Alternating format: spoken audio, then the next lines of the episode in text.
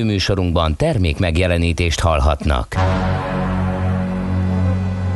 A 90.9 Jazzy bemutatja egy zűrös városban, ahol semmi sem biztos. Csak az adó? Mondom semmi. Ahol a kisbefektetőket senki sem védi meg a tőzsdei kilengésektől, és a sikátorokban leselkedik a kíméletlen hozamgyilkos.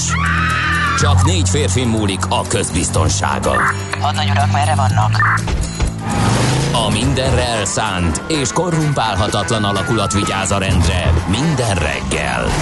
Hé, kik ezek az állati nyomozók? Négy férfi egyeset és egy nyalóka. Ács Gábor, Gede Balázs, Kántor Endre és Mihálovics András. Az íróasztal mögül pedig Profit kapitány diktálja a tempót. Humor, emberi sorsok, közönséges bűnözők és pénz, pénz, pénz. Egy különleges ügyosztály. A Gazdasági Muppet Show minden hétköznap reggel a 90.9 Jazzin. De is figyelj, ne csak a bárányok hallgassanak. De miért? Ha nincs pénzed azért, ha megvan, akkor pedig azért. Millás reggeli. Szólunk és védünk. Jó reggelt kívánunk, kedves hallgatók! Indítjuk a mai millás reggelit itt a 90.9 Jazzy Rádion, még hozzá március 22-én hétfőn reggel fél hét után egy perccel Miálovics Andrással. És Gede Balázsjal jó reggelt kívánok magam is a kedves egybegyűlteknek, nagyon szép napra ébredtünk, már próbálkozik a nap, de még a tavaszra várni kell egy kicsit, ez biztos, ahogy Meg... én olvastam a meteorológia előrejelzéseket, közben pedig már á, levágtam a fejemet saját magamnak ezzel a kamerával, de mindegy, ez most mellékszál. Tényleg március 22-e van 2021-ben, és 6 óra 31 perc, és még az is tuti, hogy a 0 30 20 10 9 0 9-en vagyunk itt, SMS-ben, Whatsappon és a Viber kapcsolaton keresztül is, úgyhogy már is meg lehet szórni bennünket mindenféle élettapasztalatokkal, életbölcsességekkel, és a többi, és a többi, és a többi. Hát igen, a szórás az lehet, hogy majd ezután jön a te felhívásodra, mert egyelőre egyetlen üzenetet kaptunk. Még a hozzá... szerelmes után. Nem, D-kartárs, kérlek szépen, akit M-kartárs ma 4 óra 25-kor keltett, erre tekintettel nem vont gond a korai indulással nála. Az út és forgalmi viszonyok is ennek megfelelően kifejezetten kellemesek, alig 25 perc a menetidő Vácról Pestre, Zugló Hermina mezőre jelenleg, és ami engem meglepett, hogy a Budaörsin elég sokan voltunk, és nem, nem tudtam rájönni, hogy mennyiben más ez a hétfő, mint a többi de valamiért kicsit uh, sűrűbbnek mutatkozott a forgalom, hogyha ilyeneket tapasztaltok, vagy éppen az ellenkezőjét, azt várjuk nagy szeretettel, tehát a 0630 20 10 909 re ide lehet SMS, WhatsApp vagy Viber üzenetet is küldeni, kinek mi tetszik, vagy éppen melyik eszköz áll rendelkezésére. De nem önös érdekből. Nem. Meg nem gyűjtőszenvedélyből, hanem azért, hogy megosszuk másokkal, és akkor embertársainknak egy kicsit könnyebb legyen a hétfő reggelük, ami hát legendásan eh, nehéz szokott lenni egyéb iránt. Úgyhogy ebben kérjük a segítséget. Hát igen, nekem sem ment könnyen, megmondom őszintén. Valami lehetett, mondjuk a D-kartársnál egyszerűbb a magyarázat, hogyha M-kartárs felkeltette, de nálam az, a, a kisebb kartársak már nagyok valójában, tehát ők nem csinálnak ilyet.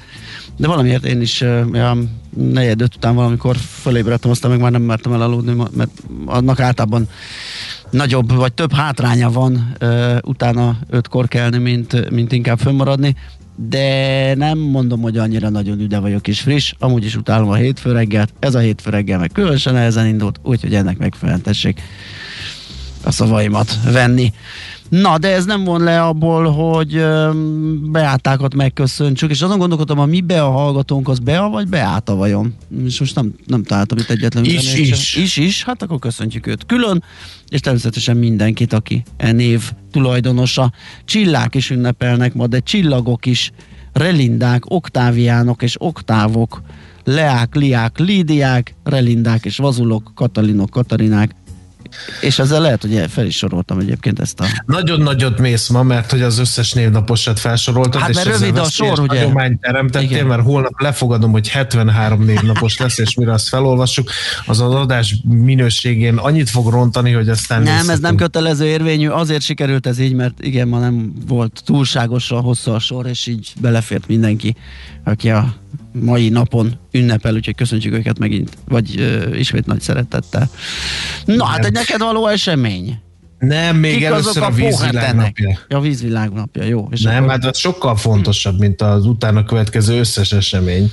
Hát már csak azért is, ugye, mert akkor itt már promótálhatjuk is az egyik beszélgetésünket, igen, a vízvilág napja a mai, és ebből kifolyólag egyébként mindjárt keresem, hogy mikor valahol 8 óra után, fél 9 után fogunk majd Farkas Jánossal a Xilem Kft.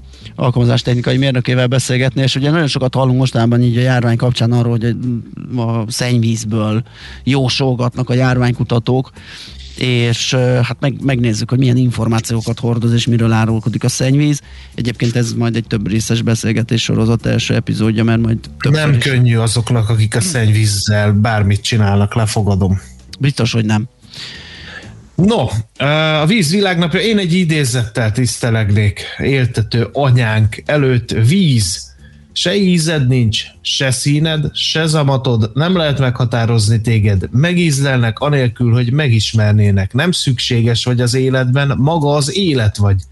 Antoine de Saint-Exupéry mondta ezt, úgyhogy egy aranyköpés prológot nyomtam itt most az imént, de tényleg egyébként, ha belegondolunk abba, hogy és erről én már hallottam elmélkedéseket, hogy túl olcsó az ivóvíz úgy is bánunk vele, mint ami ilyen kimeríthetetlennek tűnik, és, és soha nem fog elfogyni, miközben azért a világ kevésbé szerencsés részein nagyon-nagyon sokan tiszta ivóvíz nélkül kénytelenek élni és boldogulni. Mi meg úgy folyatjuk, mintha nem lenne holnap. Jó, jó, én tudom, hogy most már dinnyét nem folyó csapvíz alatt hűtünk, mint annak idején a szocializmusban, de azért tegyük a szívüket a kezünkre, nem tudom én, lehetne még itt. Én például már arra is vigyázzak kérlek szépen, hogy a fogmosás idején elzárjam a csapot, vagy éppen már néha, amikor így nekibuzdulok, azon is szoktam saját magammal versengeni, hogy milyen rövid idő alatt tudok úgynevezett matrózmosdással zuhanyozni, amit megint nagyon sokan nem szeretnek persze. Tudod, de mi az a matróz mosdás? Hát nem, egy sejtésem van, hogy valami kis vízigönyű, de annak Igen. ellenére alapos ősikálás. Hát me, me, igen, merjük remélni, hogy alapos, de egyébként tényleg az. De annyi, az, annyi a titok egyéb iránt a matrózmosdást illetően, hogy elzárod a csapot. Tehát le, levízezed magad, ja, hát azt az, szaporozásra elzárod a csapot, és utána leöblíted magad. Igen. Ennyi. Egyébként így tényleg pár liter vízzel le lehet zuhanyozni, és hogyha még ezt összekötjük azzal, hogy a, a reggeli első hát toaletre menést összekötjük a zuhanyozással, akkor aztán nagyot szakítunk. A látsz, pont ezt akartam. Mert akkor egy öblítést is meg lehet spórolni. És Igen. Vagy bármikor a zuhanyzás alatt ezt. Erre egyébként egy mozgalom is indult világszerte, hogy ha valaki zuhanyzik, intézzel ott. De ez nem jelenti azt, hogy fordítva is igaz, hogy akárhányszor menni kell, mindig be kell állni a zuhany alá. Tehát azért észsel használjuk ezt a, egymást, igen. ezt a praktikát, és akkor spórolhatunk a vizem. Na jöjjenek az indiánok. No, hát kérlek szépen a Jamestowni mészárlásnak van ma az évfordulója. Virginia gyarmaton történt 1622. március 22-én nagy pénteken a Pohátán törzszövetségnek elege lett a fehérekből, ennyi történt, és aztán megtámadták Jamestown városát, 347 ember esett áldozatul a dühüknek, ez a teljes eh, telepes lakosságnak az egyharmada volt. Eh, ki nem mondom, eh, hogy ki volt a törzsfőnök, aki vezette őket. Opec Hanshanouk, ez így van írva. Pohetenül? Igen. Egyébként Jamestownról annyit kell tudni, hogy ez volt az első angol település Észak-Amerikában, és ez lett Virginia gyarmat székhelye, és hát gyakorlatilag maga a város megúszta, mert valaki figyelmeztette őket, de a James folyó mentén húzódó kisebb településeket mindegyiket elpusztították az indiánok, és a termést is felégették. Egy napos meglepetésszerű támadás volt ez a, a, az indiánok által, és hát gyakorlatilag ezután abba is hagyták Tehát teljesen más volt az indián harcmodor, mint a fehérek harcmodora. Egy nap odaütöttek, elég volt figyelmeztető jelként, keményen, de odaütöttek. Az indián kultúra alapján ugyanis azt várták, hogy a telepesek elfogadják a vereséget, mert akkor a vereséget mértek a telepesekre, hogyha ő rájuk mértek volna ekkor a vereséget, akkor elfogadták volna, beletörődnek a veszteségekbe, és elismerik az indiánok győzelmét. Na hát ugye a, a fehér kultúra diadalát esártakén az mutatja, hogy nem így állunk mi fehér emberek a világhoz. Hát gyakorlatilag utána visszaütöttek, rajtaütéseket vezettek a, a törzsek települése ellen, és egy nagyon durva dolgot is csináltak, hogy hogy megmérgezték a tárgyalásra uh-huh. érkező indiánokat, akik el akarták ismerni, hogy jó, ti vagytok az erősebbek, mi odaütöttünk, ti visszavágtatok nagyon durván, tűzfegyverekkel, stb. stb. Hát mi szeretnénk akkor innentől békében, mégiscsak békében élni, de megmérgezték az indiánok italát, ami miatt 200-an haltak meg, és utána még meg is támadták a békeküldöttséget. Szerencsére maga a főnök azért el tudott menekülni.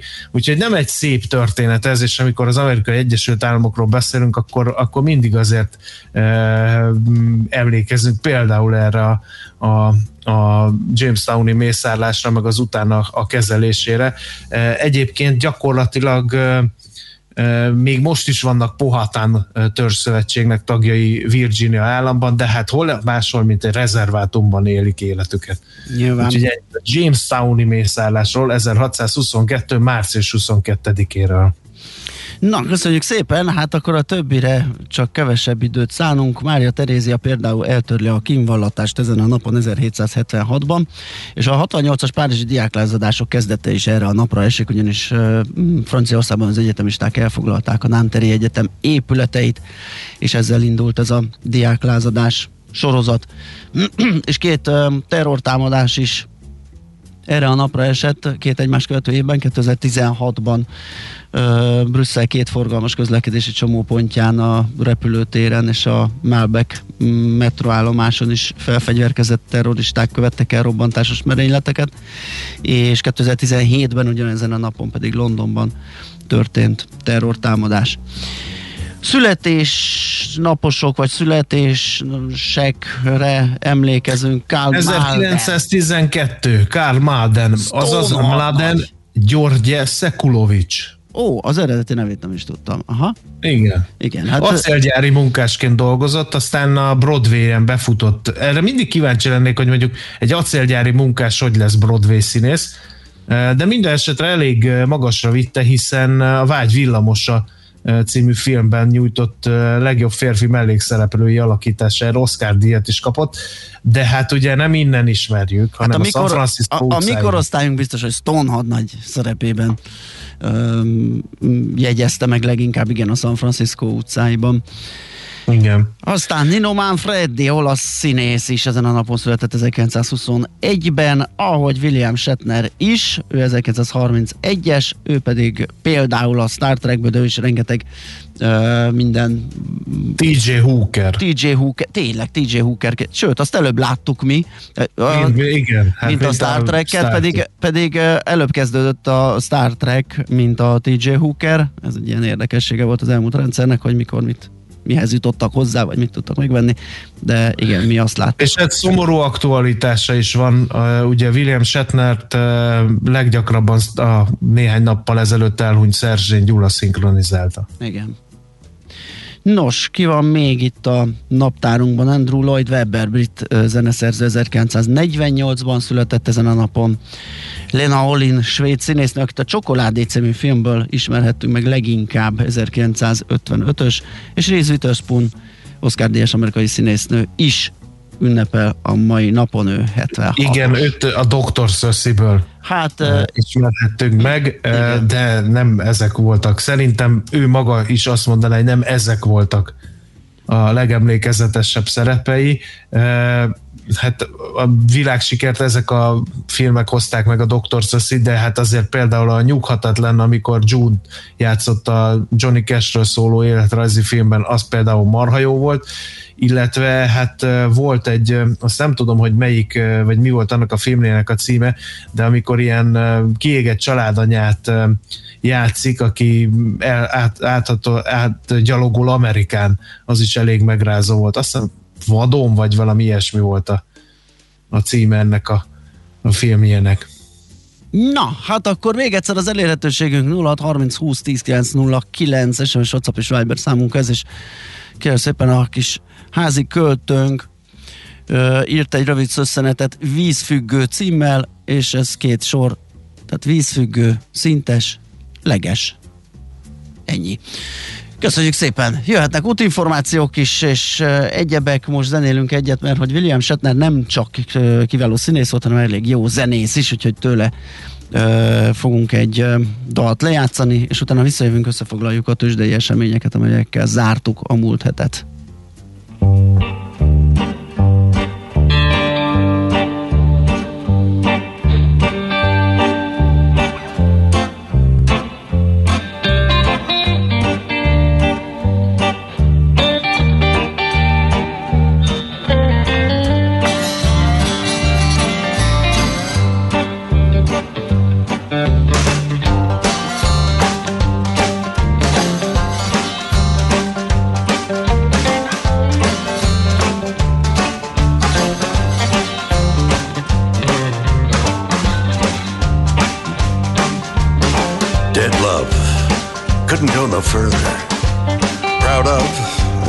disgusted by her. Push, shove, a little bruised and battered. Oh Lord, I ain't coming up with you. Yeah, my life's a bit more colder. Dead wife, that's what I told her. Brass knife sinks into my shoulder. Oh, babe, I don't know what I'm gonna do.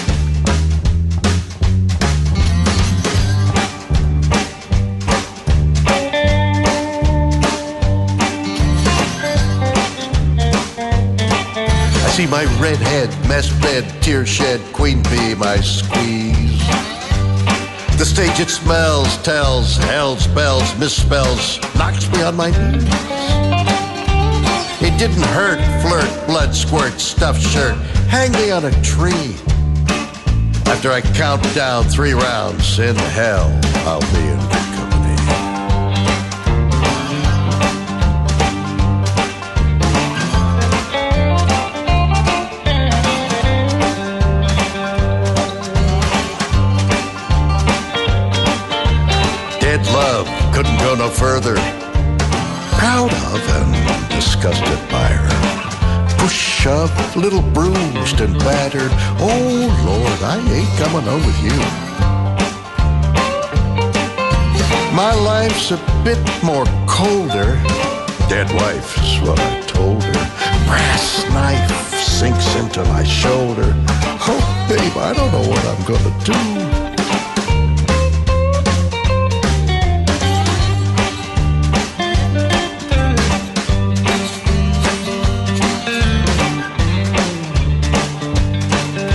My red head, messed bed, tear shed, queen bee, my squeeze. The stage of smells, tells, hell spells, misspells, knocked me on my knees. It didn't hurt, flirt, blood squirt, stuffed shirt, hang me on a tree. After I count down three rounds, in hell I'll be in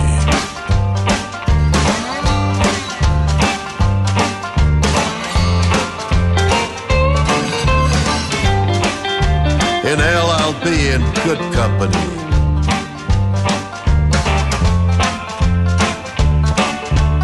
In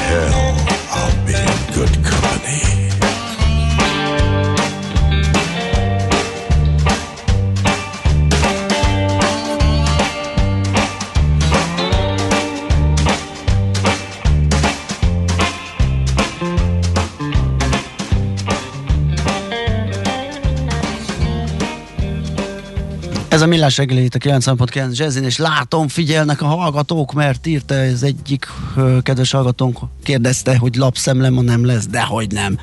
Csak ö, itt olvastam egy-két érdekességet tőzsdei ügyekben, és már rohannék elmondani, de akkor azt majd a következő blogban természetesen lapszemlézünk. A portfolio.hu-t olvasgattam, kérlek szépen, mert hogy az Egyesült Államokról írnak, hogy amilyen gatya helyzetben volt a kátoltottság tekintetében, meg a járvány fertőzöttséget illetően olyan szépen fordítottak, és igen, csak belehúztak, és nem csak a járvány megelőzés és védekezés tekintetében, hanem a gazdaság újraépítésében is éllovasok lehetnek, úgyhogy ők jöhetnek ki először a globális gazdaságok közül talán nekik sikerül leggyorsabban a kilábalás, de a cikk ugye felteszi a kérdést is, hogy milyen lesz, vagy mekkora ára lesz ennek, ugye óriási ö, stimulus dobtak be annak érdekében, hogy szépen felpörögjön a gazdaság, de hogy azt majd hogyan sikerül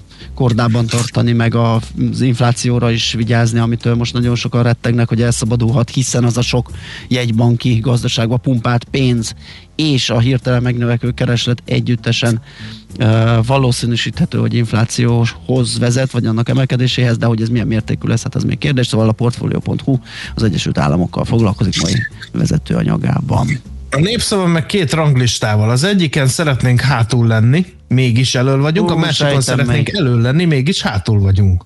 Képzeld el.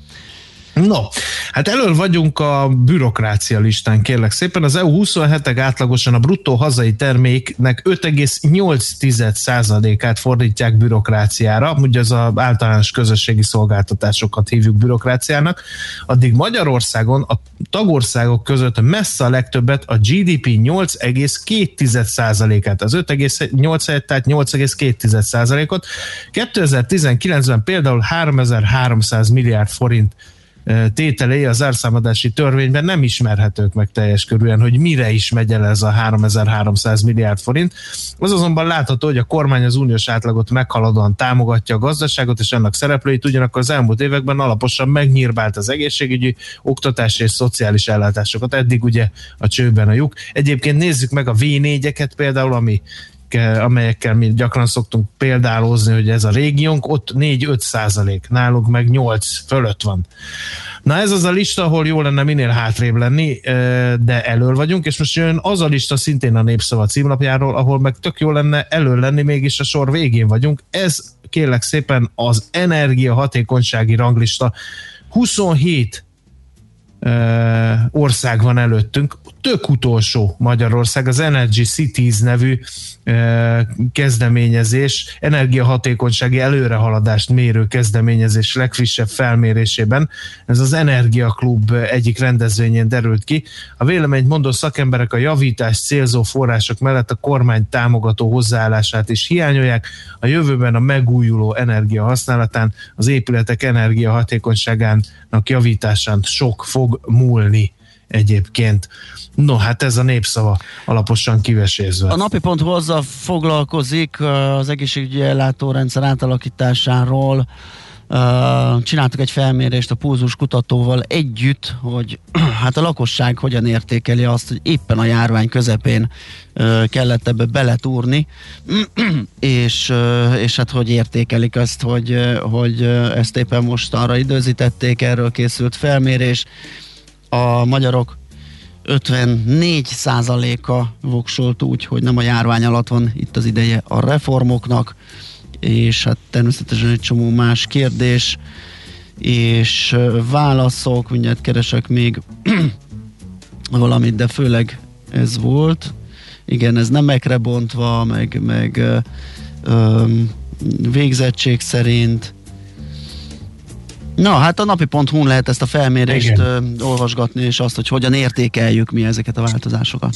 No, aztán világgazdaság, tizedére apadt a szálláspiac, hatalmasat zuhant a kereskedelmi szálláshelyek bevétele. A januári forgalom még a második hullám miatt novemberben elrendelt kényszerkorlátozások nyomán hát gyakorlatilag teljesen, tehát nem nincs életjele a turizmusnak. A gazdaság működtetéséhez szükséges üzleti utazások engedélyezése a hoteleken nem segített, a panzióknak és a közösségi szálláshelyeknek kedvezett, forgalmuk csak a harmadára esett, a szektor 90%-os átlagával szemben.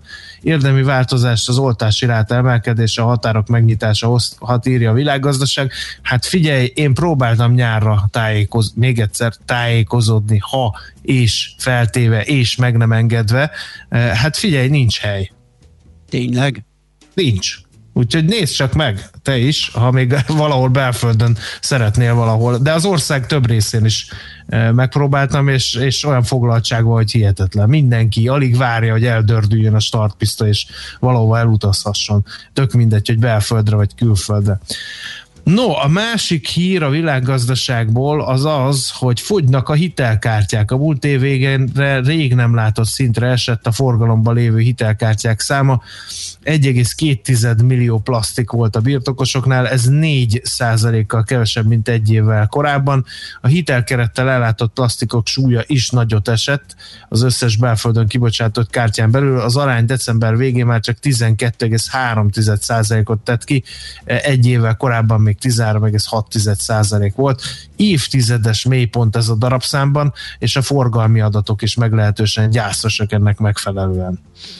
Na jó, hát akkor ennyi fért ebbe most, megyünk tovább zenével, utána most már tényleg az jön, hogy hogyan is muzsikáltak a tőzsdék a hét utolsó napján.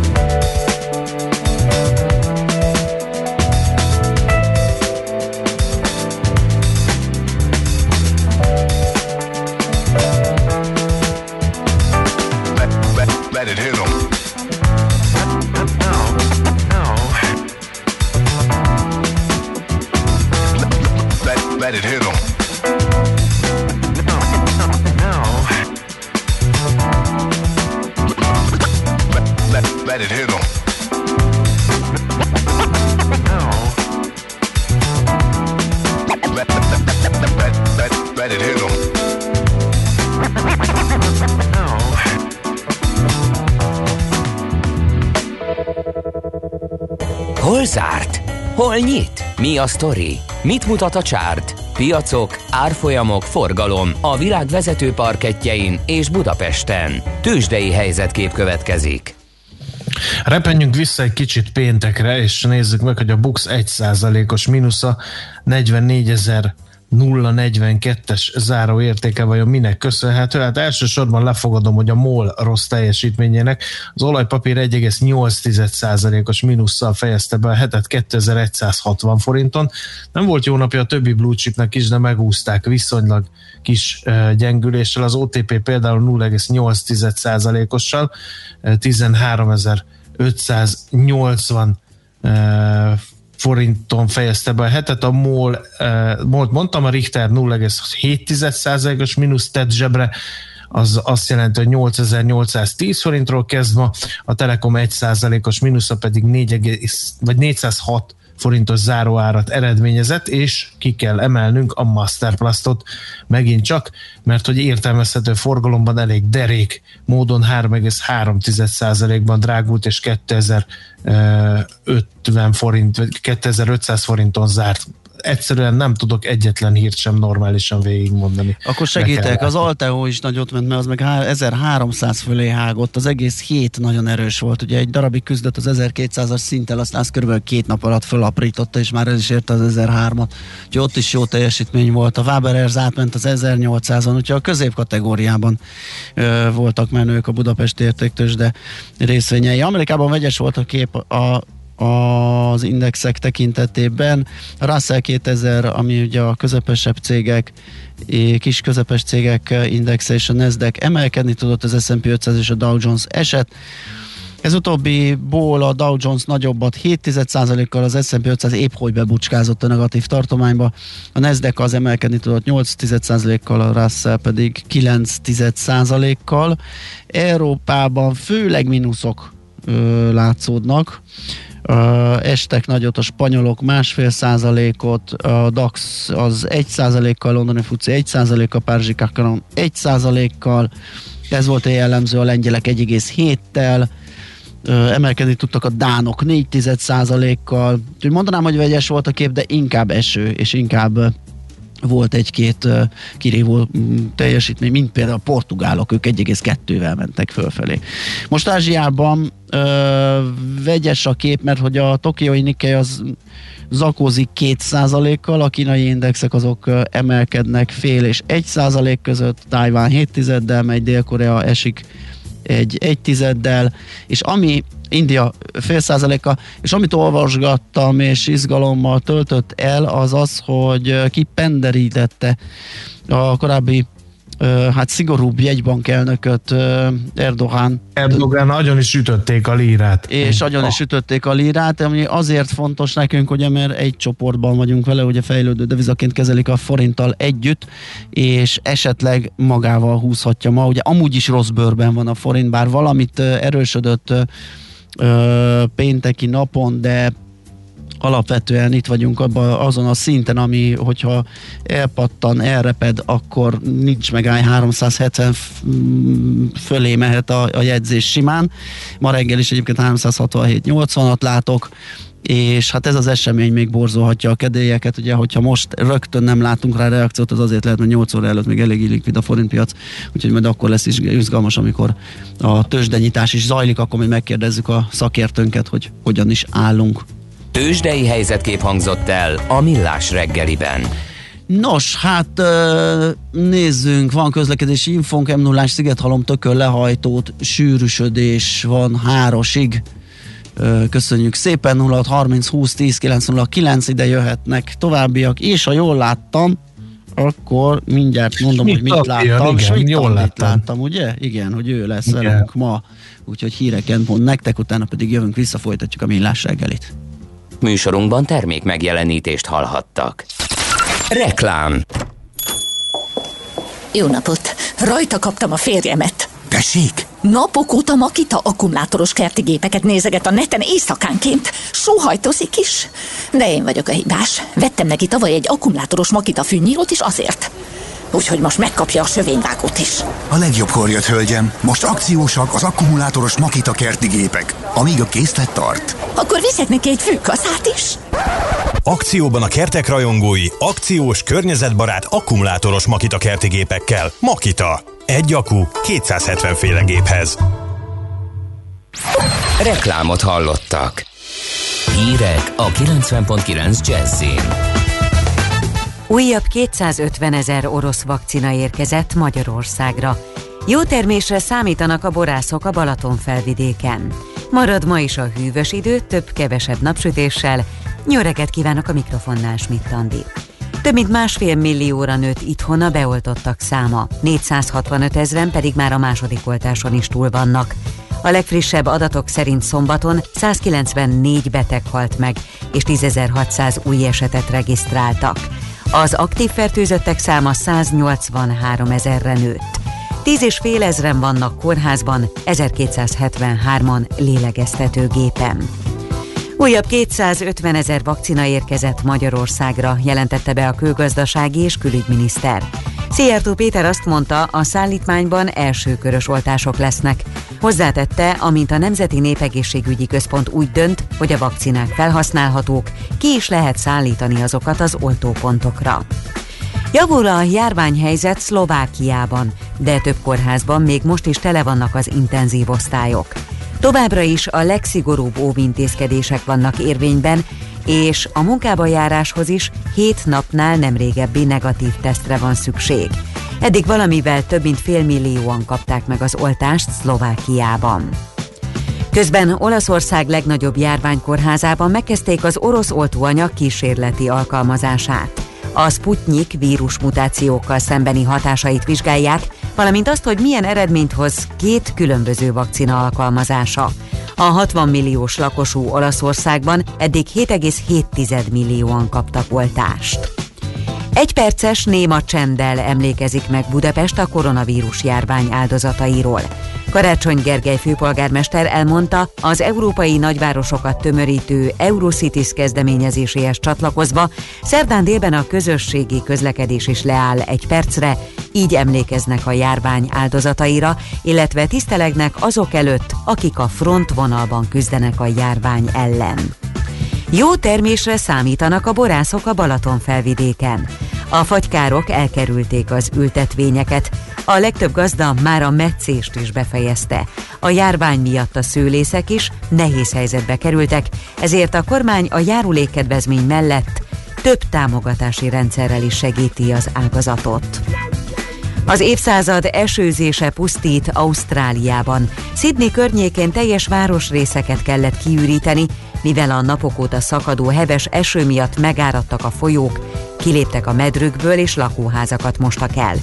Az előrejelzések szerint az ítéletidő még csütörtökig is eltarthat. Szenzációs régészeti lelet került elő Kínában. Gyümölcs-bor maradványt találtak több hermetikusan lezárt kannában, amelyeket még tavaly feltárt 3000 éves sírokból ástak ki. Ez az első alkalom, hogy ilyen leletet találtak a Csin dinasztia előtti korból.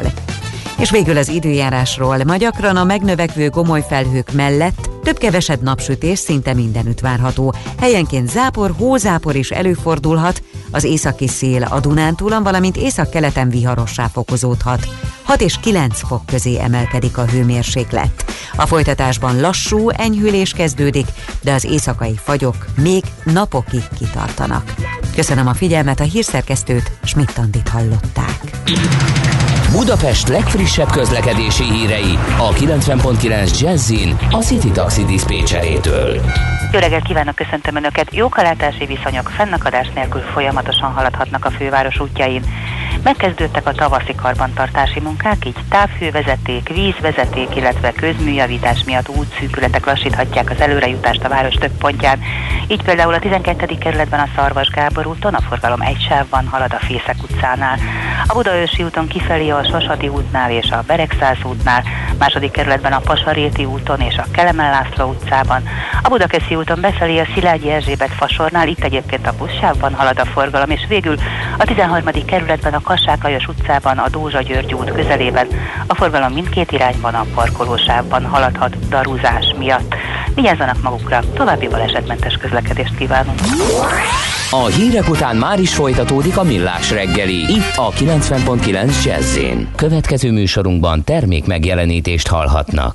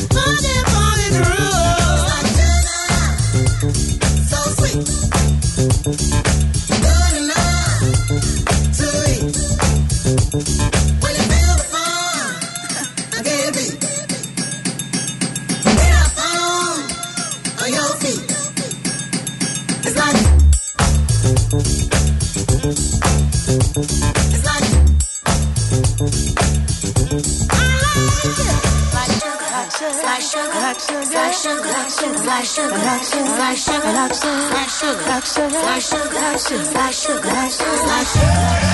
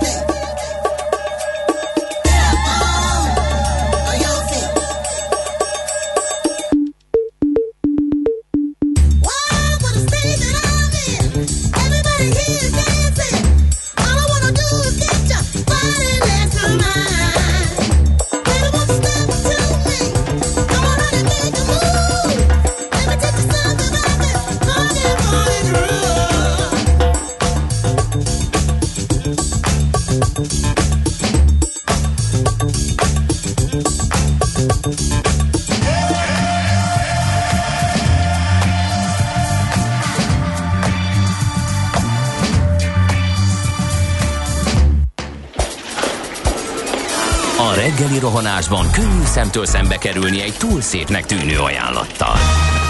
Az eredmény Krétával körberajzolt tetemes összeg. A tethelyen a gazdasági helyszínelők, a ravasz, az agy és két füles csésze és fejvállalakzat.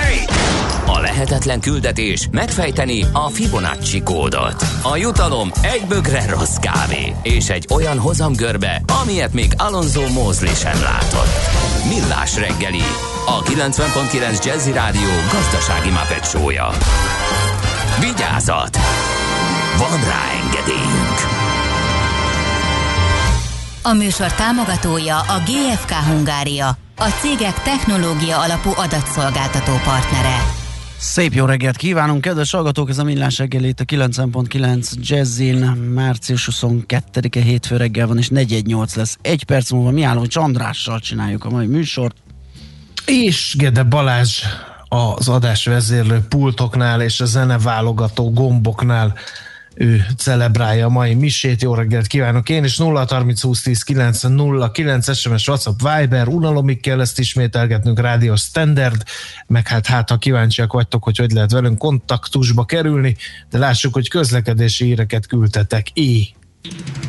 Budapest legfrissebb közlekedési hírei, itt a 90.9 jazz Hát egyelőre Löpapa írt nekünk arról, hogy Morgan most milyen évszak is van. Az üllőin a klinikák után három lámpa nem ment, amikor jöttem a rutinon. Körút, ülői, West vonalon, hús tehát arra felé jól lehet járni. Aztán kaptuk ugye azt, amit a hírek előtt is olvastam, hogy az m 0 Szigethalom tököl lehajtótól sűrűsödés van a hárosig, és ezt erősíti meg az útinform is, aki arról ír, hogy a élénk a forgalom a főváros körüli gyorsforgalmi utakon, de egyelőre jó tempóban fennakadás nélkül lehet közlekedni. Csak az m 0 autó déli szektorán halásztelek térségében torpa meg a kocsisor az M1-es autópálya felé, ott 5-10 perc menetidő növekedés. Figyelj, én nekem meg Budapest információk, egy rakatút szűkület ma reggeltől a Budaörsi úton, a Sasadi útnál és a Beregszász útnál is útszűkület, karbantartás miatt Pasaréti úton és a Kelemen László utcában Dettó útszűkület,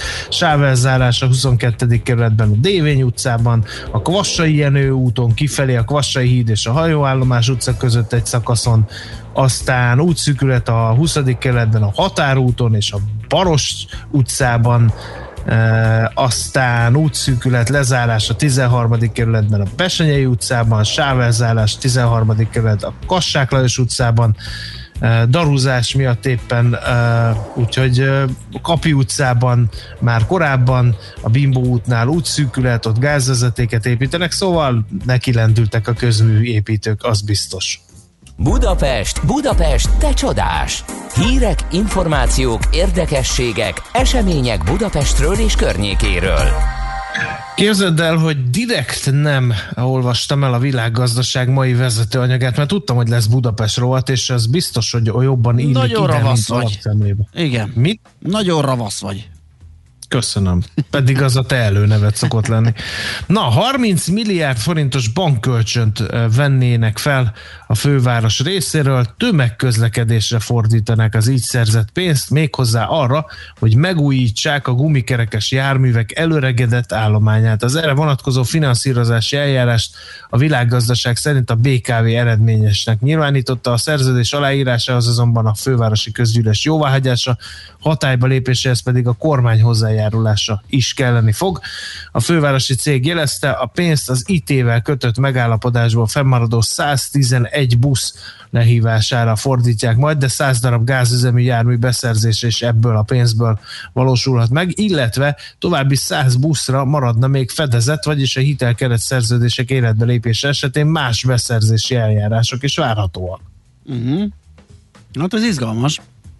Egy egészen más jellegű hír, de ide kapcsolódik Budapesthez, mert hogy Karácsony Gergely Budapest főpolgármester a saját Facebook oldalán jelentette be, hogy a főváros csatlakozik az Eurocities vagy Eurocities kezdeményezéséhez, és március 24-én egy perc némasággal fognak megemlékezni a koronavírus járvány halálos áldozatairól. Ugye a harmadik hullám nagyon erősen tombol idehaza is, és hát Európa szerte eléggé súlyos a helyzet, ugye a németek most zártak vissza például, ott annyira ott is uh, elharapózott a helyzet, úgyhogy erre tekintettel jelentette be főpolgármester úr, hogy Budapest is csatlakozik az európai nagyvárosokat tömörítő kezdeményezéshez, és jövő szerdán vagyis most szerdán, bocsánat, március 24-én egy perc némasággal emlékeznek meg a koronavírus járvány áldozatairól, és mindazokról, akik bármilyen módon elszenvedik a járvány következményeit.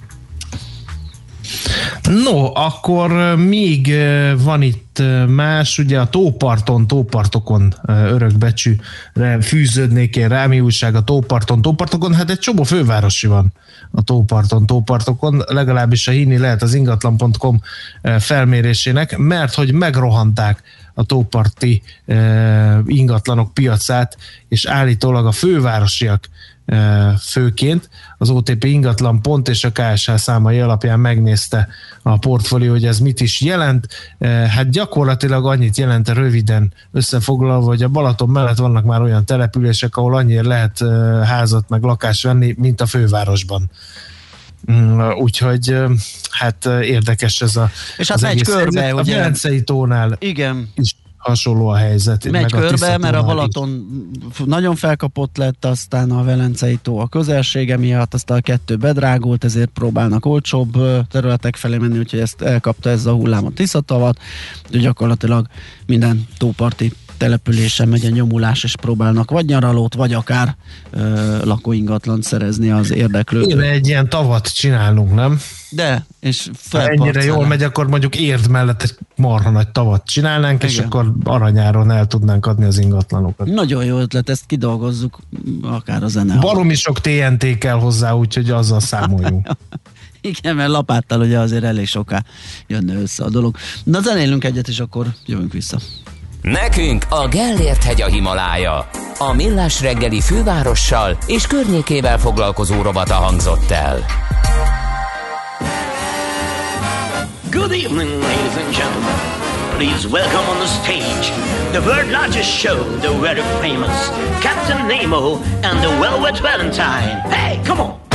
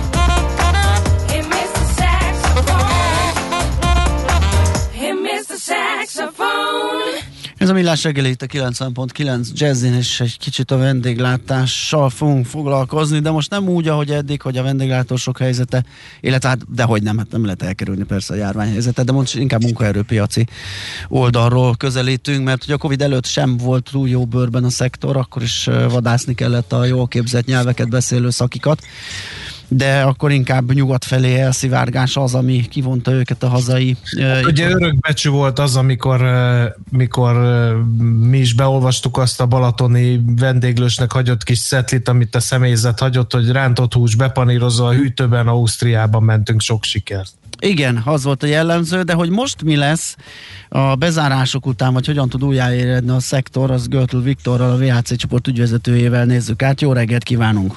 Jó reggelt, üdvözlöm a hallgatókat. Hát kereslet az lesz, az biztos. Én is utána néztem, hogy nyáron milyen mozgástér van, le vannak foglalva a szálláshelyek. Ez azt jelenti, hogy ha szálláshely van, akkor ott majd vendéglátós kereslet is támad azokon a településeken, ahova áramlanak a, a turisták, és hát mindenki lélegzett visszafolytva várja, beleértve talán magukat a vállalkozókat is, hogy végre a nyitás megkezdődjön és elindulhasson a, a, a jó értelemben vett népvándorlás, és hát mindenki úgy tűnik, hogy teljesen természetesnek veszi, hogy fél éve vagy egy éve becsuktak, aztán fél, fél meg egy év múlva meg majd kinyitnak, mint ami se történt volna.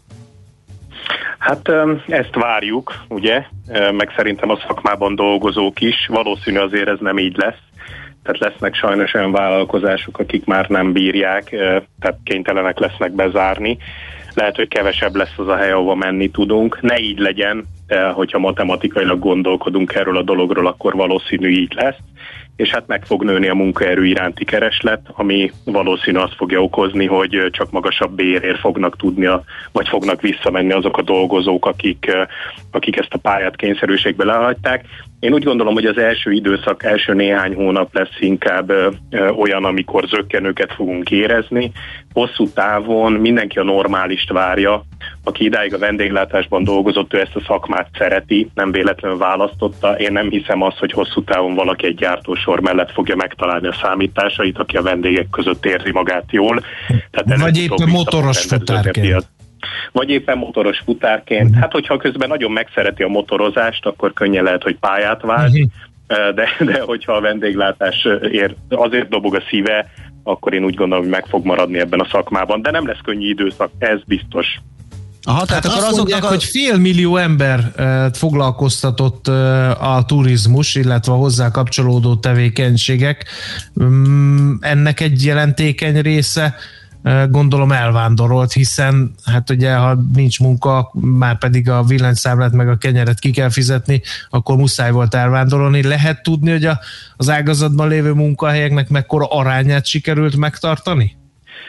Nagyon jó a kérdés, ugye pont egy héttel ezelőtt volt egy ilyen komolyabb HRS konferencia, amiről pont ezt a kérdést feszegettük, ugye egy 500 ezer munkanélküli, vagy bocsánat, 500 ezer munkavállaló dolgozott, vagy dolgozik ebben a szakmában, ahogy ön is mondja, amit tudunk, hogy a belföldi éjszakák száma 2020-ban 40 a visszaesett, és Budapesten pedig 90 a eltűnt a portfólióból, a, hogyha a munkanélküliségi adatokat valaki vizsgálja, akkor egy ilyen 80 ezer, 90 ezer munkavállaló az, aki kénytelen volt más szakmában itt az elmúlt időszakban elhelyezkedni, vagy a tartalékait éli föl, és még nem jelent meg a statisztikákban az illető személy, vagy egy másik szektorban próbál elhelyezkedni, vagy már ott dolgozik. Úgyhogy hát nem kicsi a baj. Na most az a nagy kérdés, iparágban. hogyha valaki dolgozik, és mondjuk eh, ne élcelődjünk azon, hogy mondjuk motoros futárként, mert ahogy visz- viszonylag gyorsan eh, el lehetett ebben a szakmában helyezkedni, úgy viszonylag gyorsan el is lehet hagyni azt, Eh, de mondjuk ha valaki talált egy jól fizető munkahelyet mondjuk egy teljesen más ágazatban, az alig ha fog visszamenni mondjuk pincérkedni vagy szakácsnak. Vagy nem? azon gondolkodom, hogy mi van, hogyha ezt az időt nyelvtanulásra használta, és az újranyitáskor nem itt fog elhelyezni, helyezkedni, hanem egy újra, egy nagyobb munkavállalói adag, réteg fog külföldre távozni. Igen, mind a kettőnek reális a valószínűsége. Pont a már említett konferencián az SST és a Horeca szektort eh, hasonlítottuk össze, egy kerekasztal beszélgetés volt közöttünk. Mm, Szerencsés helyzetben vagyok, mert én voltam a moderátora, és pont erről beszéltünk, hogy az SST szektor, aki a, a, a a nyelveket beszélő Igen. munkavállalókat keresi, ő konkrétan most tud szippantani a jól képzett nyelv, több nyelvet beszélő Horeca szektorból munkavállalókat, és az SST szektorban magasabb béreket is ajánlanak jelenleg is, mint a turizmus vendéglátás, úgyhogy ebben maradtunk egyébként ott a kerekasztal beszélgetésen a, a beszélgető társakkal is, hogy föl kell kötni a gatyát a Horeca szektorban, valószínű egy béremelési hullám fog megérkezni, ahogy visszaáll a rend. Ezt meg azért nem tudom elképzelni, mert hogy ha valaki egy évig hát teszalotti állapotban működteti a vállalkozását, annak az újrainduláskor nagyon sok minden jut eszébe, csak a béremelés nem. Igen, mert az költségnövekedést fog okozni. Ezért lesz nagyon izgalmas a helyzet, hogy egyáltalán honnan lesz munkaerő, egyáltalán megfelelő létszámban, megfelelő kompetenciákkal, és milyen ígéretekre fog ez a munkaerő visszajönni. Ezek a kérdések, ez a fő három kérdés, amivel hamarosan találkozni fogunk uh-huh. a piacon. Veszett egyébként az ágazatban dolgozók szerint a varázsa ennek a vendéglátó szektornak, mert azért ennek megvolt a maga varázsa, és azért sokan mentek oda dolgozni, mert hogy, hogy azért lehetett ott keresni. Igen, ne tessék megírni a hallgatóknak, hogy nem minden fittinget legálisan elszámolva, de azért lehetett keresni elég jó pénzeket. Ugye főleg, a, főleg annak köszönhetően, hogy dübörgött a turizmus és húzó ágazata volt a magyar gazdaságnak. De hogy nem félnek a munkavállalók, hogy majd jön egy ismeretlen mutáns, egy ismeretlen vírus, és kezdődik minden előről, és megint ott állok, hogy na most akkor miből fizetem ki a számláimat? Hát bizonyára félni félnek, hisz mi is félünk, akik nem ebben a szektorban dolgozunk, hogy, hogy vajon mi lesz a cégünkkel, bezár-e, nem zár, túléli, nem éli túl.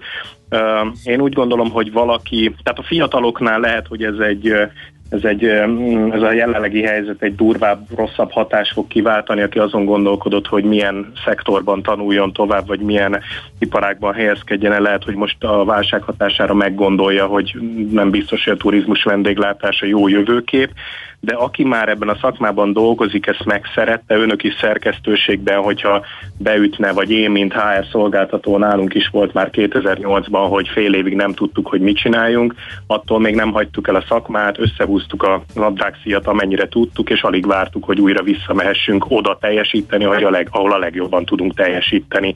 Szerintem ezzel minden ember így van. Mi a megoldás egyébként? Mit kell csinálniuk a, a vendéglátó és turisztikai szakmában dolgozó cégtulajdonosoknak, vezetőknek, hogy viszonylag könnyen egy újabb aranykorba át tudjanak csónakázni, mert mindenki azt mondja, hogy ha itt végre nyitás lesz valamikor Magyarországon, az meseszerű szezont hozhat mondjuk már idén nyáron.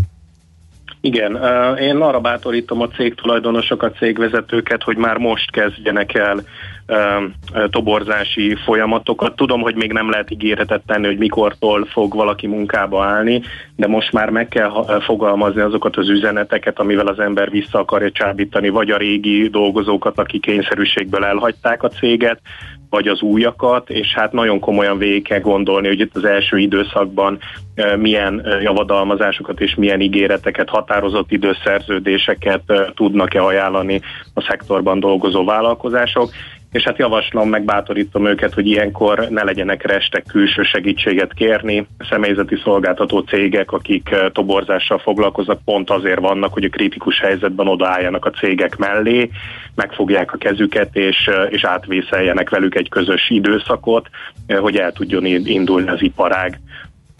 Hát reméljük a legjobbakat, köszönjük szépen, hogy beszélgettünk erről, mert nyilván a szektorban dolgozóknak, a vállalkozóknak és természetesen a vendégeknek is fontos, hogy zöggenőmentesen, megfelelően képzett munkaerővel induljon újra az élet. Köszönjük szépen még egyszer a beszélgetést, jó munkát, szép napot Én kívánok! köszönöm. Viszont hallásra. Viszont hallásra. Görtl Viktorral, a VHC csoport ügyvezetőjével beszélgettünk arról, hogy hát hogyan indulhat majd újra a vendéglátás, szállodaipar, hogyha egyszer nem lesz elég munkaerő, Ö, de hát bizakodóan tekintünk a jövőbe jobb híján. Azt írja Fergábor, majd ukrán-román pincérek, takarítók fognak a magyar munkavállalók tiltakozása mellett ö, szolgálni. Erre, erre azért nagy összeget nem tennék. Hát én sem. Öm, aztán a másik pedig egy ö, egy jó tanács, az előbb itt volt, és most keresem, hogy a vendéglátásba visszatérőknek üzenem, hogy fogjanak össze, és csak normálisan bejelentett helyekre menjenek el, hogy legközelebb járjon nekik a munkanélküli és egyéb támogatás. Hát igen. Na erre se tennék nagy összeget, hogy ez egyrészt az összefogás sikerül, másrészt meg azért gondoljunk már bele a vendéglátós és turisztikai cégeknek, a, meg a rendezvényszervezők, meg mindenki, aki eddig állt, hogy ez most egy vállalkozás, ami egy évig gyakorlatilag ráfizet a tevékenységére, az majd most így ki tudja gazdálkodni láthatlanba ezeket a bejelentett Hát igen, nem biztos, hogy a fehéredés most fog elindulni, és a Sőt, bejelentett munkaerő. sőt. Igen, alkalmazása. De hát reméljük a legjobbakat. Megyünk tovább Schmidt Andi híreivel, utána pedig visszajövünk, folytatjuk a millás reggelit heti kitekintőnkben, megnézzük, hogy milyen makroesemények várhatók a héten. Hát köztük van az MNB kamatdöntő ülése is, felkötetik a gatyán. Tardos Gergelyel, az OTP elemzési központ vezetőjével nézzük át a hetet. Műsorunkban termék megjelenítést hallhattak. Sokkolóak a változások? Nehezen teljesülnek a célok új környezetben? Szeretnél jóból kiválóvá fejlődni? Akkor hozd magad lendületbe minden kedden 8 óra után pár perccel a Millás reggeli Team First sikeres vállalati hatékonyság rovatának négyes fogatával. Produktivitás, cégvezetés, munkakultúra és technológia. Szakmai partnerünk a Siva Force ZRT, a hatékony csapatmunka szakértője. Rövid hírek a 90.9 Jazzin. Több mint másfél millióra nőtt itthon a beoltottak száma, 465 ezren pedig már a második oltáson is túl vannak. A legfrissebb adatok szerint szombaton 194 beteg hunyt el, és 10.600 új esetet regisztráltak. Az aktív fertőzöttek száma 183 ezerre nőtt. Kiértékelte a kormány az újraindításról szóló konzultációt. Eszerint 10-ből 9-en fokozatos nyitást támogatnak. A többség legkorábban az éttermeket, a szállodákat, illetve a sportlétesítményeket nyitná meg, és amint lehet eltörölni az éjszakai kijárási tilalmat. Orbán Viktor miniszterelnök pénteken a Kossuth Rádióban azt mondta, két és fél millió beoltott esetén lehet elkezdeni az újranyitást. Visszavonta a lakhely elhagyáshoz szükséges igazolási kötelezettségeket a francia kormány a koronavírus járvány miatt lezárt 16 megyében, miután annak szabályai érthetetlennek bizonyultak. A kiskereskedők többségének végül nem kellett bezárnia. A kétoldalas igazoláson 15 fajta indok szerepelt, amelyek közül a párizsiaknak választaniuk kellett volna minden egyes alkalommal, amikor elhagyják az otthonukat. Több ezer olasz diák, szülő és tanár tüntetett a korlátozások és az iskolai bezárások ellen. Olaszországban az iskolákat a járvány megfékezése érdekében bezárták, és csak online módon folyhat a tanítás március 13-a óta. Amióta kitört a járvány Olaszországban változó időközönként ki és bezárták az iskolákat. A fertőzöttségi ráta változása szerint összességében az olaszoknál volt a legkevesebb helyszíni tanítás Európában. Mario Draghi, olasz miniszterelnök ígérete szerint, amint enyhítenek a korlátozásokon, a kormány első dolga az iskolák újranyitása lesz, írja a Reuters. Irán nem enged a követeléseiből, kizárólag az amerikai szankciók feloldása esetén hajlandó visszatérni a nukleáris megállapodáshoz. Az ország legfelsőbb vallási és politikai vezetője szerint nem bíznak az Egyesült Államok ígéreteiben. Ali Hamanei ajatollah az állami televízióban közvetített beszédében úgy fogalmazott, bűncselekménnyel érnek fel az amerikai korlátozások. És végül az időjárásról. Ma gyakran a megnövekvő gomoly felhők mellett több-kevesebb napsütés szinte mindenütt várható. Helyenként zápor, hózápor is előfordulhat, az északi szél a Dunántúlon, valamint észak-keleten viharossá fokozódhat. 6 és 9 fok közé emelkedik a hőmérséklet. A folytatásban lassú enyhülés kezdődik, de az éjszakai fagyok még napokig kitartanak. Köszönöm a figyelmet, a hírszerkesztőt Schmidt-Andit hallották. Budapest legfrissebb közlekedési hírei, itt a 90.9 jazz Jó reggelt kívánok! A fővárosban élénk már a forgalom az M3-as autópálya bevezető szakaszán a Városhatártól, a Budőrsi úton a Sasadi úttól, illetve a 10-es főút bevezető szakaszán az Ürömi körforgalom előtt. Lezárták a külső sávot a Kőbánya úton kifelé a Könyves Kálmán körút után távfővezeték javítása miatt, ezért egy sáv járható. A 19. kerületben lezárták a Derkovics Gyula utcát, a Simonyi Zsigmond utca és a Csokonai utca, illetve a Malomkő utca és a vasúti átjáró között felújítás miatt lezárt szakaszra csak a célforgalom hajthat be. A 182-es, a 182A és a 184-es autóbusz terelt útvonalon az Üllői úton át közlekedik. Mától egyirányosították a 20. kerületben a Kossuth Lajos utcát a Kendekanut utcától a Szent Imre Herceg utcáig felújítás miatt. Az érintett BKK járatok a Kendekanut utca felé terelt útvonalon közlekednek, a Tátra tér megállót nem érintik. Schilling Zsolt, BKK Info. A hírek után már is folytatódik a millás reggeli, itt a 90.9 jazz Következő műsorunkban termék megjelenítést hallhatnak. Zažmuri, zažmuri i poleti, leti sa mnom na jug. Tamo nas čeka more, bez puno talasa i život dug, pa kaže Zažmuri, muri, zažmuri, muri I sa mnom na jug. Tamo nas čeka more Bez puno talasa i život dug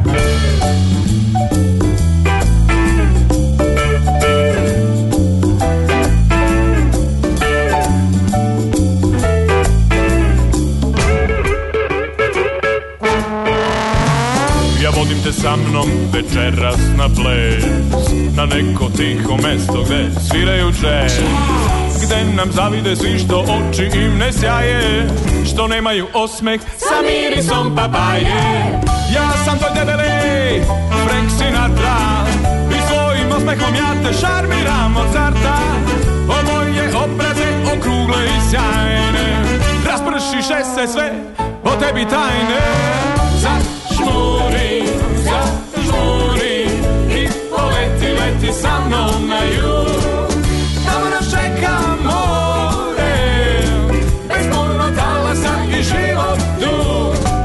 Zažmuri, muri, zažmuri, muri I poleti, leti sa mnom na jug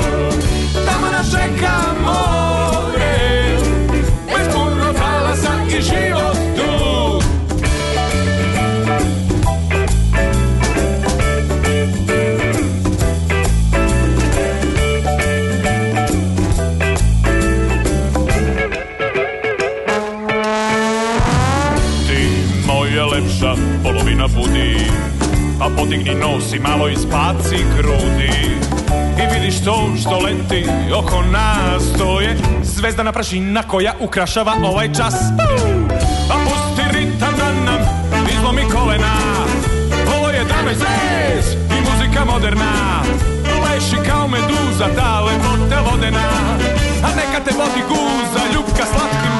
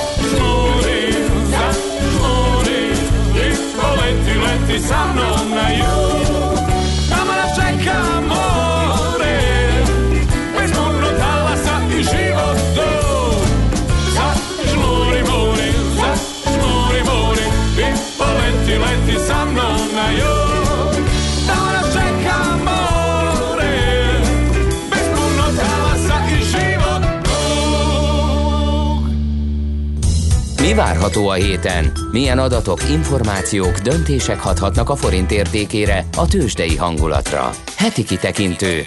A millás reggeli szakértői előrejelzése a héten várható fontos eseményekről a piacok tükrében. Nos, hát van egy kis listánk, hogy mi lesz a héten, és hát én előre venném az MNB holnapi kamat döntő ülését, mert eddig sem, Egyet csak. eddig sem biztos, hogy olyan egyszerű volt az életük, de most ezzel a török cirkusszal talán még nehezedett is. Tardos Gergely az OTP elemzési központ vezetőjével nézzük ezt, tehát szia, jó reggelt! Jó reggelt kívánok! Hát beszámoltunk mi is róla, ugye, hogy egy fejcsere történt a, a török jegybank élén, méghozzá egy keményebb kezű ö, jegybankelnököt cseréltek egy galamb lelkűre, amitől meg is gyengült a török lira rendesen.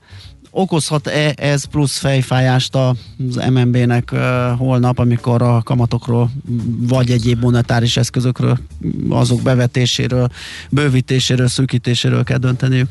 Mert hogy a nyomás az hetek óta nő a magyar jegybankon, aki viszont szilárdan áll, és nem csinál túl sok mindent. Hát igen, ugy- ugye egyelőre, megtehet, vagy egyelőre még megtehetne a jegybank, és valószínűleg még rövid távon is tartott emellett, hogy, hogy, hogy nem változtat a kamatokon. De ugye eddig is az volt, hogy így folyamatosan épült fel a nyomás, és több oldalról is. Ugye egyik, egyik az, hogy azért a, a hazai inflációs folyamatokat, ha megnézzük, akkor ugye most egy olyan időszak előtt állunk, amikor amikor részben, vagy hát egy nagyobb részben bázis, vagy monetáris politikán kívülható tényezők miatt ugyan, de az, emel, az infláció az, az, az, az, az megemelkedik, és igazából kilép az inflációs célsávból. És, és bár tudjuk, hogy az emelkedés nagy részét a, a, a, az olajár ö, hatást okozza, de mégis az van, hogy maga ugye az ala, inflációs alapfolyamatok azok magasan vannak, tehát a maginfláció ott azt nem sikerült megtörni a Covid válságnak, és hát ugye ha ilyen három és fél, mondjuk három és fél százalék körül vannak a, az inflációs alapfolyamatok, ami nyilván ugye azért, azért egy viszonylag magas szintet jelent. A másik probléma az, hogy, hogy ahogy a fejlett világban ö, nyilvánvalóvá vált az, hogy az, az átoltásokkal, vagy így mondom, hogy ö, most azt gondoljuk, hogy, és, és jó alap eséllyel gondoljuk azt, hogy, hogy a, az átoltással elindul egy nagyon gyors gazdasági ö, helyreállás, uh-huh. és ezt ráadásul ugye az USA-ban az óriási, vagy hát ilyen példátlan vagy fiskális csomag, ugye tényleg ö, ennek ad egy komoly löketet, ez azt eredményezi, hogy, hogy, hogy egy nagyon-nagyon gyors növekedés lesz az USA-ban, ami ennek a következtében ugye nem csak a növekedés, hanem az inflációs várakozások is erősödtek a világban. Ez elkezdte felfele hajtani az amerikai hosszú hozamokat, és ez ugye kezdetben nem érdekelt senkit, aztán utána látványosan elkezdett szenvedni a részvénypiac, illetve elkezdtek szenvedni a feltörekvő piacok, elkezdtek gyengülni ezek a devizák, és hát azt láttuk, hogy az elmúlt időszakban mi- több jegybank is, többek között a török egyébként, de a török, az orosz, az, a brazil, az ukrán is vagy nem várt, vagy a vártnál nagyobb mértékben kényszerítettek a kamatot azért, hogy ezt a hatást ellensúlyozza. És nyilván most ezzel a török eseménnyel ugye az MNB-nek is feladatik a lecke, hogy, hogy mit is csináljon, és mi arra számítunk, hogy most itt kedden ö, alapvetően csak a, inkább a kommunikációra kell figyelni, mennyire változik, mennyire kezd reagálni a jegybank arra, hogy Magyarországon is felépültek kamatemelési várakozások, hiszen ha nem is teljesen a semmiből, de azt mondhatjuk, hogy viszonylag alacsony szintről ugye az idei évre most már ö, ö, ö, 50 bázispontot vár a piac, és a jövő évre még tovább értene. Tehát ugye ezt, hogy, hogy címkézi meg a jegybank, és hát emellett ugye majd csütörtökön figyeljük majd a, az egyhetes betéti tender, tehát ugye 11-50 után nem sokkal már elérhetőek a tender feltételei, hogy igazából maradt-e a, a 75 bázispontos kamatszint. Mi azt gondoljuk, hogy rövid távon még ez is maradott, ö, de azért benne van a levegőben a meglepetés, főleg akkor, hogyha a körültes események ugye a következő napokban egy viszonylag széles körű időnként eladási hullámot váltanának ki, mert ebben az esetben, tehát hogy, hogy az, a, az a feltételrendszer, amit a jegybank megjelölt, mi szerint, hogy, hogy azért, hogy a, a prémium shopok ne, ne jelenjenek meg az inflációban, az irányában azt, azt jelenti, hogy ha a, a prémium na, egyszerűen gyengítenek a forintot, akkor ő az alapkamat ugyan még nem nyúl, de az egyszerűen betéti kamatot, ami egyébként valójában meghatározza a bankrendszernek a, a, a tehát vagy így mondom, a pénzpiaci hozamokat, lényegében ez tehát a, a releváns kamat a pénzpiaci folyamatok szempontjából, akkor azt megemeli. Úgyhogy az a helyzet, hogy még az is benne van a levegőben, hogy már most mikor lép a Uh-huh. Hát ez nagyon izgalmas lesz, és akkor még ugye aznap egy folyófizetési mérlegadat is jön, ami nem tudom, hogy ezt befolyásolhatja rövid távon, vagy ott mi a várakozás. Hát az a, ugye az a helyzet, hogy a, a folyómérleg az egy, az, egy, az egy olyan része a magyar sztorinak, amire érdemes figyelni, általában nincs azonnali piaci hatása, Aha. tehát titkán, ha nagy meglepetés van, de ugye maga abban, hogy hogyan alakul a történet, hogy mennyire ö, ö, stabil a forint, mennyire ö, bíznak a az országon külföldi befektetők, annak egy nagyon fontos eleme. És ami most kijön adat, az, az a helyzet, hogy egy, tehát, hogy egy javulást fog mutatni, és valószínűleg a tavalyi év egészen is lényegében egy, ö, tehát, hogy egy, egy többletet mutat majd, ami azért egy kis meglepetés annak a tükrében, hogy ugye már előtte volt egy folyamatos romlás, és aztán bejött a Covid-válság, ami első tört a turisztikai egyenleg jelentős részét, illetve ugye voltak nálunk komoly ipari leállások is a második negyedében. Tehát összességében ez egy viszonylag megnyugtató képet festene, de az a helyzet, hogy tehát most ebben a környezetben ez nagyjából annyi számít, mint egy, mint egy atomreaktorban behajított hógolyó, tehát uh-huh. nem a forint jó, és akkor erre rá egy nappal, majd szerdán ö, kaphatunk képet, ugye különböző nemzetközi adatokról, Market Index, USA, Eurozóna, ö, onnan jönnek értékek, mire számítunk? Ugye a market indexeket azért érdemes nézni, mert hogy, hogy, hogy ezek azok, amik, amik egy viszonylag, tehát hogy, hogy nagyon prompt információt mutatnak a, a gazdasági folyamatokról. Tehát, hogy, hogy mondjuk amikor egy GDP adatot közzétesz egy stati, bármilyen statisztika, bármelyik országnak a statisztikai hivatala, akkor a, arra a GDP-re már rengeteg előzetes információval rendelkezünk. Uh-huh. E, és ugye e, ezért lehet becslést adni rá, nyilván meglepet, a meglepetés bármikor benne van a levegőben, de azért nagyjából már tudjuk, hogy mi történik. És ezek a market indexek, ezek azért, tehát ezek azért fontosak, mert erre nincs igazán ilyen proxy, tehát ez egy friss információ, ez pont amit máshol be kell építeni.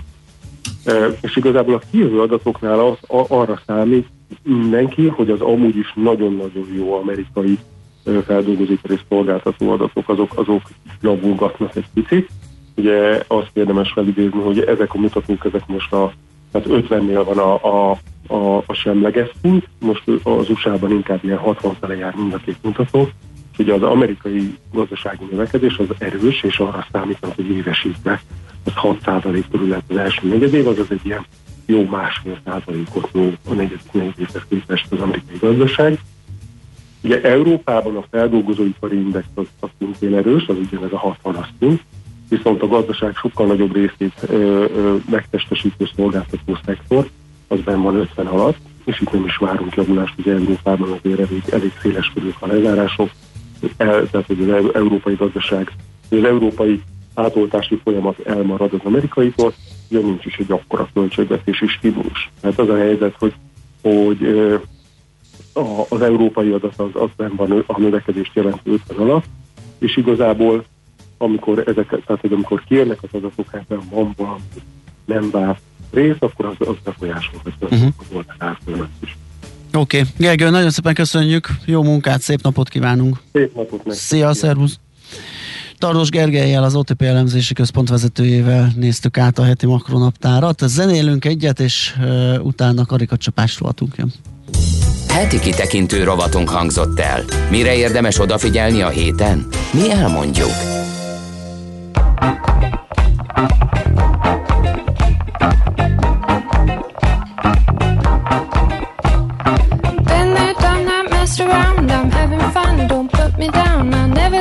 You sweep me off my feet. I won't let you in again. The messages I've tried to send, my information's just not going in.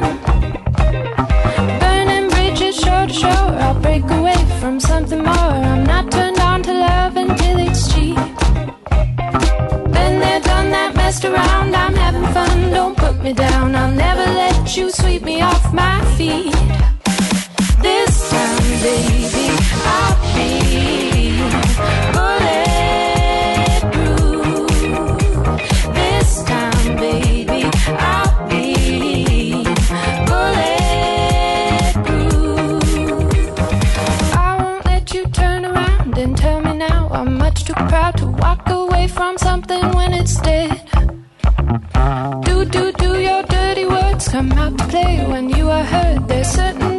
that should be left unsaid. Tick, tick, tick, tick on the watch, and life's too short for me to stop. Oh, baby, your time is running out. I won't let you turn around and tell me now I'm much too proud. All you do is fill me up with doubt.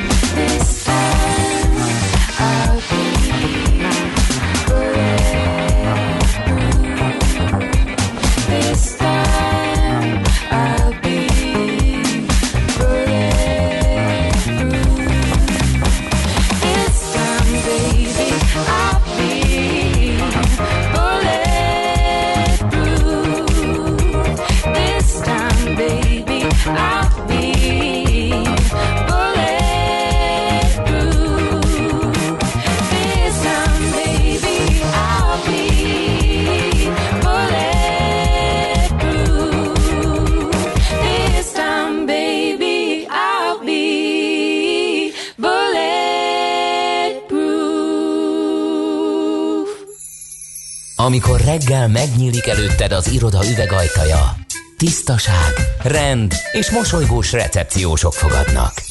Minden működik, van kávé az automatában, szappan a mosdóban, nincsenek morzsák a széked alatt. A jó munkához megfelelő környezet kell. Tiszta iroda, rendes cég, ingatlan üzemeltetés, költségoptimalizálás. Megy, mint a karikacsapás. A millás reggeli létesítménymenedzsment rovata következik. Támogatónk a létesítményüzemeltetés szakértője a B plusz N referencia ZRT. B plusz N. Egy élhetőbb világért dolgozunk. Na hát a Kusmán Wakefield tanulmányának köszönhetően bekukkantást, bepillantást nyerhetünk, hogy a Váci folyosó uh, irodái van a kik az igazán nagy bérlők, mekkora területekkel. Ugye a nemzetközi nagyvállalatok és hát az SSC szektor is képviselteti magát igen nagy erőkkel, és az egyik legnépszerűbb ilyen irodaövezet, hogyha lehet így apostrofálni. Bocsánat, 23 olyan cég van ezen a területen, akikhez több mint 5000 négyzetméternyi iroda terület tartozik. Uh, és hát egy igen kiugró bérlő is van, ez a General Electric, vagy GE, akihez önmagában olyan 45 ezer négyzetméternyi iroda terület köthető. Ez valami rettenetesen sok, így nem is tudom elképzelni, hogy ez... ez Ottan senki sincsen home office-ban. Hát, de valószínű, de attól még a bérlemény megvan, és az, hogy ennek milyen a kihasználtsága, az most erről a tanulmányban nem találkoztam, de az kétségtelen, hogy, hogy óriási területek vannak. Rögtön a G nyomában, tehát a második helyezett az 21 ezer négyzetkilométerrel a BP, tehát kapásból a felét bérli a, a G-nek, és úgy a második, és akkor innentől már mm, kisebb a szórás, mert hogy a Raiffeisen Bank is egy olyan 19 ezerrel van jelen, az ExxonMobil 17 ezerrel, a Budapest Bank 16 ezerrel ez a lista első öt eleme, de bőven 10 ezer fölöttiek még a KPMG, a NEAK, a Magyar Post, a DHO, a Roche és még a Genpact a Genpact már nem, az már 10 ezer alatt van. De hát nagyon sokan vannak, ahogy említettem, 23 olyan cég, aki 5000 négyzetméter fölötti területet foglal így a Váci úti folyosóban, ami hát egy igen népszerű irodabérleti hely. Aztán volt egy tanácskozás, töretlen ingatlanpiaci optimus, optimizmusra árulkodott ráadásul. Az a Property Forum által szervezett Property Investment Outlook 2021, az itt előadók véleménye az, hogy a magánkollégiumoktól kezdve a retail piacon át az iroda szegmensig pozitív változásokra és a közép-európai ingatlanpiac erősödésre számítanak majd az ott résztvevők, mert hogy minden visszapattan viszonylag gyorsan, ha elmúlik ez a pandémia, és hát azért változások nélkül nem múlik el természetesen ez sem. Például azt azért lehet tudni, hogy, hogy azok a, a az iroda helyiségek, a, ahol nem olyan jó a minőség, a- azaz a B vagy C kategóriásaknál nagy csapásokra lehet számítani, illetve a jó minőségi iroda, irodáknál stagnálásra. De ezen kívül kérlek szépen minden egyéb a kereskedelmi piacon mehet fölfelé, és hát például van-e még kraft a magánkollégiumokban, ez ütötte meg a szememet. Kérem szépen a, a magánkollégiumok jövője egyértelműen fényes. A fiatal generáció nem feltétlenül vágyik saját lakásra, rugalmasak akarnak maradni. Az országtól függetlenül a lakhatási kérdés mindig prioritás marad, így összességében nézve nehéz lenne olyan helyzetet elképzelni, ami miatt szemben az iroda vagy a hotel piacán rosszul teljesítene a lakásszektor. Úgyhogy ezt mondták itt a, a résztvevők. Hát az egyik É- résztvevő nagyon érdekeset mondott, bocsáss meg, Hadley Dean, aki az MDC alapítója úgy fogalmazott, hogy a logisztikai szektor, nem ezt akartam idézni, de ezt is mondta, vagyis így kezdte a mondókáját, de ami nagyon érdekes, hogy a szakértő az elkereskedelem várható hatását úgy összegezte a logisztikai szektorra nézve, hogy a számokra lefordítva az online és fizikai kereskedelem harcában minden plusz egy százalék az online javára plusz 6 millió négyzetméternyi raktárkapacitást igényel Európában. Az igen. Na, az nagyon kemény, hogyha ez a És szám, nálunk ez- nem egy százalékot nőtt az online kereskedelem, Hát igen. hanem legalább ötöt. Igen, de ez egy egész európai ö, kereslet volt, hát most erre le kéne fordítani, hogy a magyar az mennyi lehet, azt most hadd ne tegyen meg fejből. Ö, se lakosság arányosan, se négyzetméter arányosan, vagy négyzetkilométer arányosan nem tudnám ezt most kiszámolni. De biztos, hogy nálunk is egy jelentős ugrás állt be, igen, ezen a területen. Hát A jó munkához megfelelő környezet kell. Tiszta iroda, rendes cég. Ingatlan üzemeltetés, költségoptimalizálás. Megy, mint a karikacsapás. A millás reggeli létesítménymenedzsment rovata hangzott el. Támogatónk a létesítményüzemeltetés szakértője a B plusz N referencia ZRT. B plusz N. Egy élhetőbb világért dolgozunk. Még az előző témánkhoz jött egy hozzászólás Lacitól. Sziasztok, szerintem sokan nem mennek vissza vendéglátózni külföldre, mivel rájöttek, hogy család közelében lenni sokkal jobb dolog, mint hogy idegenben húzni az igát, mindenféle Magyarországon felvehető jó cuccok, csok, csed, stb. Nélkül, mert nyugaton sosem lesz saját lakása, itthon sokkal nagyobb eséllyel. Hát de pénzt keresni mentek ki Nyugat-Európába tudtommal a legtöbben, nem kint élni. Igen, és ott segélyestől, mindenestől, vagy lakhatási programokkal együtt is azért, hát nem tudom, nehéz ezt összehasonlítani, meg hát pont az előbb mm, citáltuk ezt a tanulmányt, amiből az derül ki, hogy azért a fiataloknál még egyelőre nem feltétlenül, vagy nem mindenkinél prioritás a saját lakás, ugye a mobilitásuk megőrzése miatt. De meg egyébként ott, igen, az ottani fizetéssel együtt is lehet, hogy jobban járnak, mint itthon a kedvezményekkel. Hát ez nehéz mérlegre tenni, ezt most szintén nem vállalnám. De majd meglátjuk, ugye... Há, Egyébként meg képzeld el, hogy én meg azt néztem, hogy ugye beszélgettünk arról, hogy az online kereskedelem mennyire jön föl, és hogy az irodaépületek iránt meg talán visszaesett a kereslet, hogy a kettő nem feltétlenül jelenti azt, hogy gond lehet a piacon, ugyanis az meg Nyugat-Európában egy tendencia, hogy ugye nem a város széli nagy logisztikai központokból szállítják szanaszét a a, az árucikkeket, amiket mi online rendelünk, hanem vannak a belvárosban kisebb lerakatok, és onnantól, mivel hogy nem éri meg autóval pöfögni, parkolóhelyet keresni, meg, megint megállni, megint parkolóhelyet keresni, hanem hogy ilyen motoros, meg biciklis futárokkal tudják, meg ilyen triciklisekkel szállítani. Tehát én még azt sem tartom elképzelhetetlennek, bár nem vagyok ingatlan piaci szakértő, hogy ezt úgy oldják meg, hogy a felszabaduló irodai helyiségekben ilyen mikroraktárokat csinálnak majd az online kereskedők. Hát az is lehet, igen, elképzelhető. Sok mindenféle újra hasznosítása szóba jöhet a dolognak. Beszéltünk már erről is szakértővel. Na, megyünk tovább. Hír